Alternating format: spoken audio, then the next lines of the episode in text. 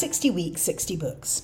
This week, we will be looking at a book published 27 years ago Hitler's Willing Executioners by Daniel Jonah Goldhagen. And this week, it is we, as I have invited my husband Peter to join me to talk about this book, as we both read it at roughly the same time. We were living in China when it came out in the spring of 1996, but were back in the UK during the summer and picked up the hefty hardback then. I remember seeing a review in The Economist and feeling that I had to get hold of this book, and I read it the following summer. And it was quite an interesting insight into the Holocaust because, for the first time of all the books I had read, it attacked the question of who, who were the perpetrators. And it was, in Goldhagen's conclusion, essentially the German people. Uh, I was quite reluctant to read it. Peter said uh, he finished it and then said, Why don't you take a look at it? Uh, and I think part of me felt I already knew quite a bit about the Holocaust. It had been part of the fabric of my growing up. I'd read Anne Frank's diary very young. I had read When Hitler Stole Pink Rabbit. Uh, when I was a teenager, Holocaust, the mini-series with Meryl Streep and Sophie's Choice, uh, the film also starring Meryl Streep based on William Styron's book, came out. Um, I'd read uh, Primo Levi. I felt I knew what the Holocaust was about. But Peter was quite insistent. And in addition, the reviews were really suggesting that it was a very controversial book and one that really required reading because it was a whole fresh perspective on one of the worst episodes in human history. I think one of the things I found difficult at the time, and I still find somewhat difficult, is uh, the feeling that it would be easy to succumb to Germanophobia by reading the book. Uh, the conclusions that Goldhagen draw, draws is, is that um, this was essentially a German enterprise, uh, and without the Germans, there would have been no Holocaust. Uh, I still have reservations about the conclusions he draws, but he makes a very compelling case and provides lots of documentary evidence it really stacks up, doesn't it? There, uh, there is a kind of relentless uh, roll call uh, of horrible atrocities, of terrible events, um, kind of ep- episode after episode, uh, particularly in that area which uh, Timothy Snyder later referred to as the Bloodlands. Uh, if we're looking at places like the Baltic states, Ukraine, Belarus, it seems as though there was a kind of relentless determination to uh, destroy human life in the most brutal possible way. And I found it incredibly shocking, uh, incredibly shocking and upsetting. That may have been because at the time that I actually read it, which was the autumn of 1996, uh, I was actually pregnant with our first child. And I think it, in some way, uh, triggered a really terrified response in me that I still am not entirely sure I understand. I think one of the things that was very hard to digest was his location of this act of mass concerted killing firmly in the camp of Germany and Germans. He says that Germans' anti Semitic beliefs about Jews were his central causal agent of the Holocaust, and that the anti Semitism moved many thousands of ordinary Germans and would have moved millions more had they been appropriately positioned to slaughter Jews and he underlines the fact that ordinary people were killing unarmed, defenseless Jewish men, women, and children by the thousands, systematically and without pity. I, I, later, as a result of reading Hitler's Willing Executioners, I began uh, what I think you described as, as something of an excessive uh, reading around the topic of the Holocaust. Uh, and one of the books I picked up quite early uh, after reading Hitler's Willing, Willing Executioners was Christopher Browning's 1992 book, Ordinary Men, uh, which is his account of the role of Reserve Battalion 101. Um, and that was really interesting because uh, Browning actively challenged Goldhagen's thesis. Um, and there is a record, which you can find on the internet, of the debate they had in April 1996 where Browning really challenges Goldhagen's thesis. Um, and I think that is something that has continued. That's the central controversy in the book. Uh, and it's the central controversy which I think has driven a lot of Holocaust scholarship since then.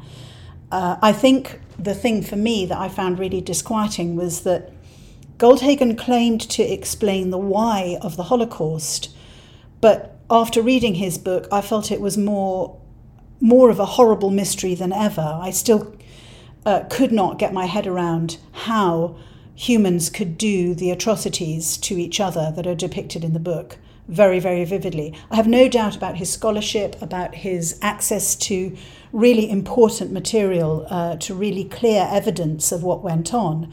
But I think it's the interpretation of the book that I still feel uneasy about. I suspect that Goldhagen had difficulty convincing himself of the theories that he puts in his book, but he, he reverts to a list of uh, why people acted as they did. Uh, he focuses on what the perpetrators actually did, what did they do in excess of what was necessary, the orders that they received, and what they refused to do. Uh, what would they not have done had they had the choice, and what was the manner in which they carried out their tasks? And then how smoothly did the overall operations proceed? And I think he falls down on the side of the argument that they were killing defenseless men, women, and children who were of obviously no martial threat to them, often emaciated and weak, in unmistakable physical and emotional agony, and sometimes begging for their lives. And he says that every perpetrator contributed to the program of extermination, and very few opted out of such duties in the institutions which they are known to have given them the choice. That's interesting because that's a point that Browning, uh, both in the actual physical debate that they had uh, in Washington in, in April 96 and also subsequently, that's something he really challenged. Uh, Browning, uh, well, Goldhagen challenges Browning by saying that there's no, uh, there's insufficient evidence that people pulled out of the mass killings. But uh, Browning kind of has a, a, a rule of thumb that he applies in which he believes that about between uh, 10 and 15 percent at, at sometimes and even as high as 20, uh, 23 to 25 percent of the people involved, it, certainly in Reserve Battalion 101, actively uh, turned away from the killing, actively refused to participate. Um, and at a time which, which he emphasizes, Goldhagen suggests that um, people weren't really going to be punished for not participating, but, but Browning refutes that and says, you know, don't forget this was a time of dictatorship, that if you challenge the dictatorship, even by doing something uh, which would be regarded as moral by refusing to, to murder defenseless people, uh, you could be regarded, well, it would certainly harm your prospects. And Goldhagen and Browning, I don't think, have reconciled that particular point. And we're aware, of course, of the um, Sophie Scholl uh, story before uh, the, the, outbreak of war, where just putting uh, propaganda around leaflets led to the execution of young students who are still teenagers. So there, there is um, possibly quite a lot of evidence to suggest that people certainly feared the worst, e- even if um, they, they didn't always put it to the test. Um, I'm also a little bit hesitant about uh, attacking a country and a culture en bloc because there have been so many other acts of genocidal or mass murder, uh, uh, genocidal events or mass murder over the centuries. I mean, e- even in my lifetime, we've got um, a whole series, including the Indonesian act of killing in the 1960s, the Khmer Rouge in the 1970s, the Rwandan murder of Tutsis in 1994, the Bosnian genocide, the, the uh, Sudanese Darfuri genocide in the early 2000s and most recently uh, in Myanmar, the Rohingya genocide. So I, I find it difficult to lay the blame with one nation, but uh, I understand the intensity with which he believes his theory. I agree. I think that he comes from a very particular place and space in time where and, and also that uh, one of the things that's interesting about both his work and Browning's work is that this was the beginning of Holocaust research, which was able to use information, papers, uh, and also um, live witness accounts uh, from behind the Iron Curtain, because from 1990, pretty much you had access to people who were directly involved in it, and you also had access to the Soviet archives, which had been closed. So both uh, both of these uh, scholars and subsequent scholars have had this enormous eruption of, of material. And I think, uh, I suspect as well, in a sense, it was so overwhelming. I think that Goldhagen may have resorted to finding one answer because otherwise it was too overwhelming, too emotionally overwhelming to really uh, engage with the dangers and the horrors of, of the Holocaust itself.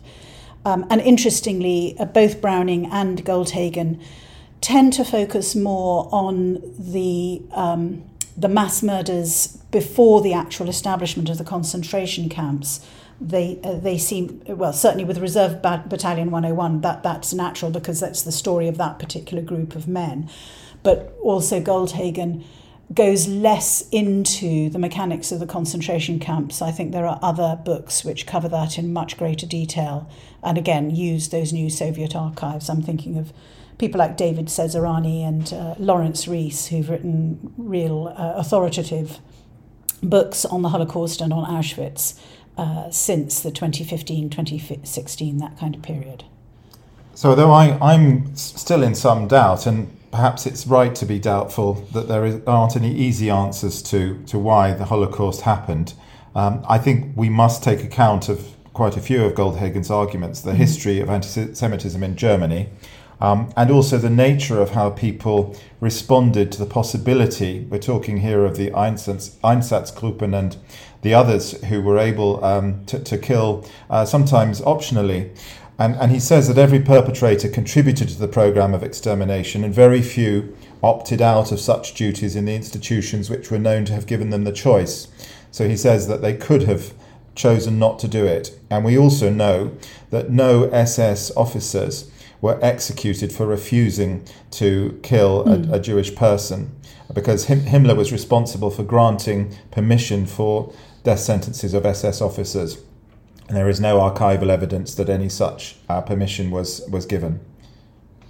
I think that's one of the things that is most concerning is that the, there, there is clearly a huge complicity, but I think uh, Goldhagen also underplays the involvement of all sorts of anti Semitic uh, individuals in the different countries where the Einsatzgruppen were, were operating. And we're looking at in, in Croatia, we have the Ustasha, which was absolutely vicious to Serbs and to Jews. We have uh, Lithuanian police. We have Ukrainians. Uh, you know, uh, I remember around the time I think the, the book came out, there was the huge controversy around uh, the trial for John Demjanjuk, uh, who was a Ukrainian who may probably did uh, um, op- operate in, in concentration camps and was extremely brutal, uh, and, and I think was eventually sentenced. So I think he. It's true that there were there were many many people who clearly were complicit, who I think it's, uh, and I think this is one of the really disquieting things about it, who approached the task of, of destruction uh, and, and extermination with relish and with enjoyment. Uh, that is clear, and I think that's one of the most upsetting aspects of the book that there's just this huge number of people who were involved, who were willing executioners, but at the same time, I really am uneasy about the idea that it was purely German anti Semitism which drove it. And, and he's very explicit that it's German anti Semitism. Um, and I'm looking at the fact that all around Europe, during the 19th century, the time that Goldhagen kind of goes back to in Germany, there was there was really strong, virulent anti-Semitism in other countries as well, right across the Austro-Hungarian Empire, France, the Dreyfus affair, even the UK, even Britain at that stage, had, uh, I think, was a more welcoming environment for, for some Jewish families, but on the whole was a fundamentally anti Semitic society. So, my, my final conclusion on this work by Goldhagen is it's highly disturbing. It's full of very, very horrifying details about what happened. But I think he was an honest student of the, the period I think he made an honourable attempt to try and define an unbelievably hellish situation. And I think he has contributed a useful uh, piece of work to the, the history of this appalling era. And I think uh, we, we should look at the perpetrators. Who, who are the people who follow the orders? Who are the people who do what they don't need to do, who show spontaneous cruelty, um, and who find reasons to indulge in private passions which they perhaps would not admit admit to. So I th- I think he he should be considered. He should be commemorated as one of the the great uh, thinkers on this subject. But uh, as with many such people, we have to find qualifications. I would agree with that. I, uh, I think more than ever, now that 27 years have gone past, now that there's been a, a wealth of further research and investigation and, and scholarship in this area, um, I think that the book is really important. I think it opened up a whole sphere of debate. Uh, and certainly for me, it was uh, a gateway to a real exploration of the Holocaust, which I had not expected to do. Um, I, I read, I think, subsequent to that, around 50, maybe even more books about Holocaust history, memoirs, uh, and I was searching, I think, for a way to try to resolve the doubts that I had around, around Goldhagen's thesis, but also the fundamental question that still he does not answer, that he cannot answer, and I think is still really hard to answer, which is how could anybody have ever done the things that these people did.